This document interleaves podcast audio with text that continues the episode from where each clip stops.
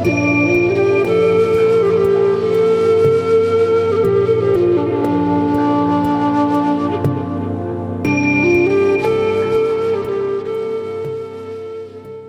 Anxiety Slayer podcast is sponsored by BetterHelp. Are stress and anxiety interfering with your happiness? Have you been considering seeing a therapist, but you're not sure where to start? BetterHelp will assess your counseling needs and match you with your own licensed professional therapist so you can start getting the support you need online in under 24 hours. Special offer for Anxiety Slayer listeners get 10% off your first month at betterhelp.com forward slash slayer. That's betterhelp.com forward slash slayer. Welcome back to another episode of the Anxiety Slayer podcast. I'm Shann Vander Leek here with my friend and co host, Ananga Sivyer. We've been wiping out the fear and discomfort of anxiety for almost 12 years. And today we're speaking about whether or not anxiety is contagious. Welcome to another episode, Ananga. Hey, Shann. Always good to share time with you and cover topics of interest to our listeners. And this is one that we actually haven't covered before. Yeah, we've been asked before whether anxiety can be passed down in families, whether it can be hereditary, but this is a new topic. Can anxiety be contagious? And the answer is absolutely those of us who live with anxiety tend to be quite sensitive. We're sensitive souls. We're empathetic and we're very much open to the experience and emotions of others. And when we're in balance, we're excellent listeners, caring friends, and we know how to practice self care and not take on more than we can handle. But there is a challenge, isn't there? Yeah, the challenge for sensitive people is that we can become easily overwhelmed by our environment or by the moods and emotions of those around us. And the media, um, those who are empathetic, can soak up atmospheres and moods and the experiences of others like a sponge. And when we feel overwhelmed, our resilience is reduced and outside anxiety starts affecting us. It starts leaching in more and more. So, in that sense, anxiety is very contagious. And sometimes when we soak up anxiety from others, it's not that we're helpless, it's that we need to notice and take action to regain our boundaries or our buffer in that case. If you've ever been in a situation where you've walked in the room and the energy, you can just feel how heavy it is. You can feel the discomfort. And you might not even know what it is at first but you can you can feel it.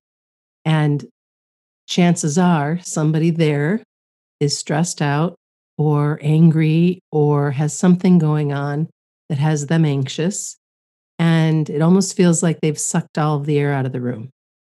I'm not judging this person it's an observation. It happens. I've done it. I've been able to suck the energy out of the entire household and go, oh, wow, that wasn't really very fair to my husband and my daughter because I was sideways about whatever I was sideways about. The reason why I bring that forward is by increasing our self care and building our resilience, we can still show up in those rooms that feel a little bit heavy, still show up as a good listener and check in with what might be going on, support those we care about, and not be taken out by it and not get completely overwhelmed and anxious ourselves. Does that make sense? Very much so, yeah. It's all about self care and resilience and how much of a buffer we have. When we're really anxious and we get to that point of overwhelm, I always think it feels like you're a bit of a raw nerve and the, the buffer's gone, the insulation's gone, the resilience has, has gone down. So things impact us a lot easier and a lot more quickly. But when we're actively in self care, we're doing things to look after ourselves, help ourselves feel grounded, help ourselves feel supported, then we've just got that that bit of resilience, that bit of buffer between us and what's coming externally. So we're a bit more waterproof. We don't take on so much.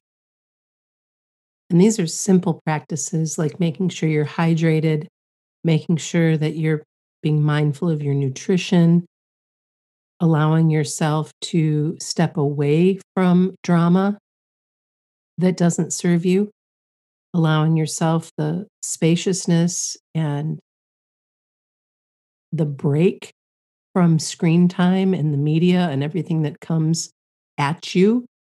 And then also to be honest with those that you love. If somebody is in a space where they're feeling really jangly or spun out and you're not available for that, that's okay. You get to voice that, care for yourself, and then come back around and check in on them. You do not always have to be available to take on everybody else's stuff. That was a lesson that I learned far too late in life. And it was one of those things where, oh, yeah, it's really okay if I'm not in a place right now where I can go there and to speak it and to share it. And in a healthy relationship, the other person understands that. Yeah, I remember my spiritual mentor years ago told me everyone has their threshold. I was struggling with something at the time. I was quite young, maybe 19, 20 years old. And um, I had the opportunity to go and sit with him and ask him some questions. And I, and I said I was struggling, but I also shared that I felt bad about it because I could see that he and others were taking on so much more. And I felt that my capacity was was reduced, and I saw that as a, a flaw in myself. And he very kindly just looked at me and said, Everyone has their threshold. And from that, I took it that we need to know also our own threshold and look at what do we need to be functioning peacefully, functioning well, doing what we need to do with our lives. Are we somebody that needs space and peace? I need a lot of alone time. I also need to live harmoniously and companionably with others. And I love company and good conversations. But for me to be functioning well, I need to start my morning with a good couple of hours head start. Three is even better.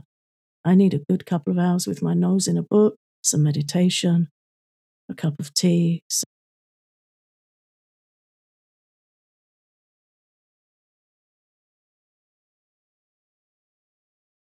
And it's important to know what is our threshold and what do we as individuals need because when we step away from that or we get overwhelmed and kind of blown away from that, we can really suffer and lose sight of ourselves and lose sight of our needs. So it really does help to know what is our threshold.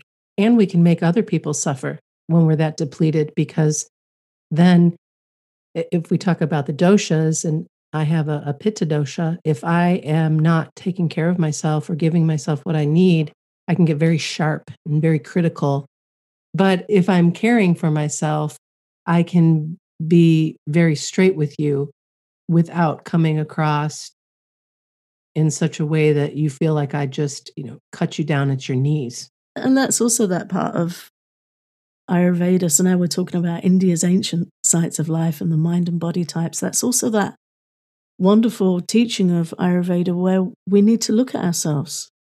And the Pitta mind is intelligent like anything and organized and kind. In balance, it's kind and it's illuminated. But yeah, when it goes out of balance, it becomes snarky, sharp, impatient to ourselves and to others. Mm-hmm. And very quickly, we can go out of balance. It's hard to stop that and rein it in. But if we know our needs and we know our threshold and we know our nature, we can catch it before it goes too far, before it goes too far out of balance. And yeah, it's a better experience for all concerned.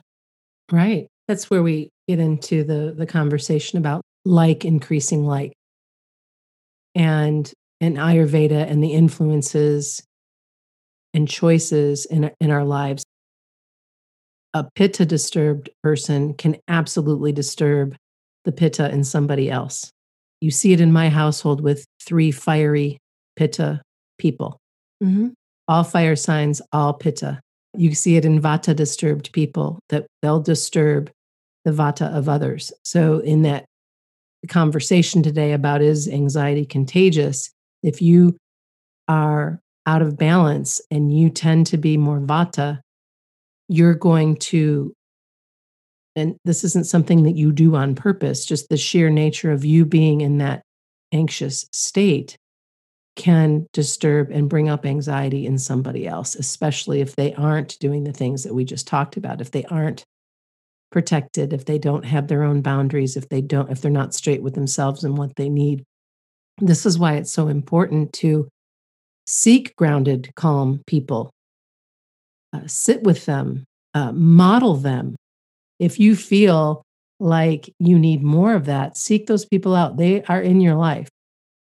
And Ayurveda offers a wealth of information on our individual natures. We've talked about this episode after episode, but it would be good for you to dig in and learn a little bit more about the individual nature and how each of us are affected by our relationships and the environment.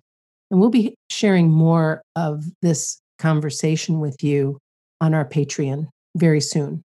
Yeah, it's really interesting when you start to learn about the mind and body types and it can stop us turning in on ourselves, gives a lot of insight. For me, it increases self compassion and understanding of others. You know, you were talking, Shann, about how when you're in a household of fiery minded people, one person's pitta can increase another person's pitta. But if you're in a, a mixed room where you've got some vatas in there and somebody's pitta comes up, they're going to affect somebody else's vata because they're going to make them nervous. Oh, totally But that sharpness comes up and, and vata gets nervous, it gets jittery. So there's all this interaction going on around us. I've observed over the years a family member who is very kapha, very kapha's that an earthy constitution, earth and water, very grounded. He has some pitta in there as well, but his wife is very, very vata, very high vata. And it's been interesting to me to observe over the years by that association by that relationship, he has become more vata in his speech, humor, nature. So interesting to me to witness that. Well, and to see uh, more of a balance between the doshas. The first time I ever took a test to find out what my dosha was was back in like 2008, I think it was, when I was going through yoga teacher training. And I was even up kapha pitta, even score. Very little vata. I'm sure if I took it again today, I'd see more vata, less pitta, and probably the same amount of, of kapha. And, and at the time, that's when we were talking about the tridosha and how we all have these, these different uh, natures, of course, that lean one way or another, but, but we have all of them. We each embody all three. Yeah in varying degrees. And at birth, we will have one or two that tend to dominate. And then as we go through life, we pick up other traits from our environment stress, trauma, anxiety, our diet, our association, our entertainment. So we change. Mm. We change away from our nature. And that's something that's the, the root model of health in Ayurveda is to look at that and look at how we can come back to our original constitution? How can we balance our way back to the cards we were dealt, the, the type we were dealt at birth? And how can we learn to live that well? It's not that one type is better than the other, they all have their, their pros and they all have their challenges. And when we're talking about anxiety, it's really important to understand this vata nature. And rather than again turning on ourselves and giving ourselves a hard time about it to understand oh there is this teaching on this nature and what you eat what you do how you live to bring it back into balance and to help ourselves feel more peaceful more steady and more grounded and we will dig deeper into this if this is something that's of interest to you you can join us on our patreon and learn more we'll have that coming up soon we update and add content to Patreon every single week. So if you're not a patron already, you might want to check that out. And what is the URL for our Patreon, Ananga? It's patreon.com forward slash anxiety slayer. After the break, we'll share what can help protect you from the transference of anxiety. Today's Anxiety Slayer podcast is sponsored by BetterHelp. Are stress and anxiety interfering with your happiness and preventing you from living your best life? There have been a few times in my life where I've needed some extra support and wish I had an option for online support. BetterHelp will assess your needs and match you with your own licensed professional therapist. To be clear, BetterHelp is not a crisis line. It's not self help. It is professional counseling done securely online, and their service is available for clients worldwide. You get timely and thoughtful responses, plus, you can schedule weekly video or phone sessions so you don't have to leave your home. It's more affordable than traditional in person counseling, and financial aid is available. You can start living a happier life today. Special offer for Anxiety Slayer listeners get 10% off your first month at betterhelp.com forward slash slayer. That's betterhelp.com forward slash slayer. Before the break, we touched on the makeup of our individual Ayurvedic constitutions and why it's important to spend time with people who are more calm and relaxed. Now let's discuss how we can shield ourselves from anxiety. Ananga, what helps us protect ourselves from contagious anxiety? And we, we touched a little bit on it before the break, but what what would you recommend? I think the first thing is to take a step back because what we tend to do with anxiety is absorb it all as us. It's all in there together and we think it's all us. So to take a step back and pause and look at how you're being affected. Ask yourself, where is this coming from?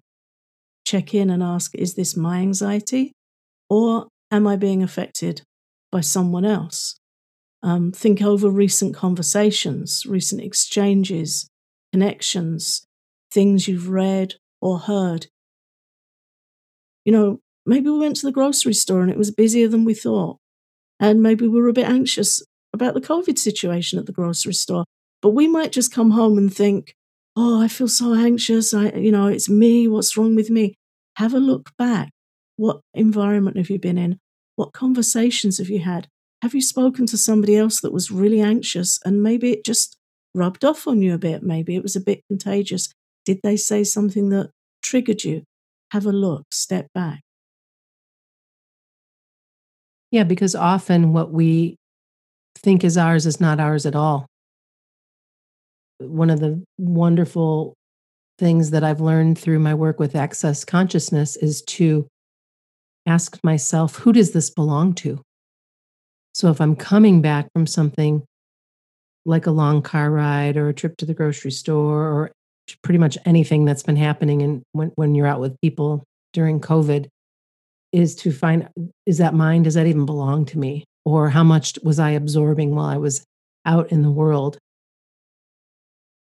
We pick up more than than we know. We are sponges often, and especially if you don't insulate yourself when you go out and about. And and what I mean by that is just like visually seeing yourself kind of protected and safe as you move out in, into the world. That's something that I do. I kind of zip up my energy because I do pick up so much energy from other people. And by asking who does this belong to, and then return to sender, you know, if it's not if it's not yours, you can tell pretty easily if it's yours or not once you start to ask yourself that. Once you we, we've talked about this over the years, whose voice is that? And like you said, when you take a step back, you can zero in on something that was said or how, how something made you feel or what have you. And it becomes easier and easier to shake off as it's not yours. Yeah. And then we need to make a choice. How do we respond? If you find something that's affected you coming in from the outside, you can rest. You can make sure you've eaten well, make sure you're hydrated. Maybe you need to take some Bach flowers rescue remedy to feel a bit more peaceful? Or do you need to follow a guided practice, guided meditation for release, or take a walk, do some mindful walking? Do you need to journal about it? Or do some EFT tapping and clearing? We can clear it. Once we know what it is, we can clear it and put it down. There's a another part of the access consciousness work that I've been doing that is a, a clearing statement. And I'll just do the short version here. for those who've listened to us for a while, you know that I've interviewed Dr. Dain Heer a couple of times, and we'll be interviewing him again in July. And one of the things that he taught me years ago was pock and pod. And so it sounds like these, these funny words, right? Pock and pod. What is that? Well, when something comes up that causes you significant anxiety, you can pock and pod it. And what that means is from the point of creation to the point of destruction, you're you're getting rid of whatever that energy is that's coming in and making you feel anxious. And it takes practice again, and it seems kind of silly, but it's become a, a big part of my life and and my family as well. Even if they aren't doing the the studying and the work that I do with access, they will still POC and pod stuff. They get judgmental, or if they say something extra snarky, or if they if something comes up that makes them feel really low, they'll POC and pod it. And and then we just giggle. And I know that even though they might not be in the space that I'm in with understanding what that does, that it's going to help them. It's going to help. It's just another way of clearing, just like EFT tapping is another way of clearing, or getting your words on the page is another way of clearing, getting out in nature and allowing for all of that beauty to come in is another way of taking such good care of yourself so that you won't be affected by all of this external energy that most of the time is not even yours.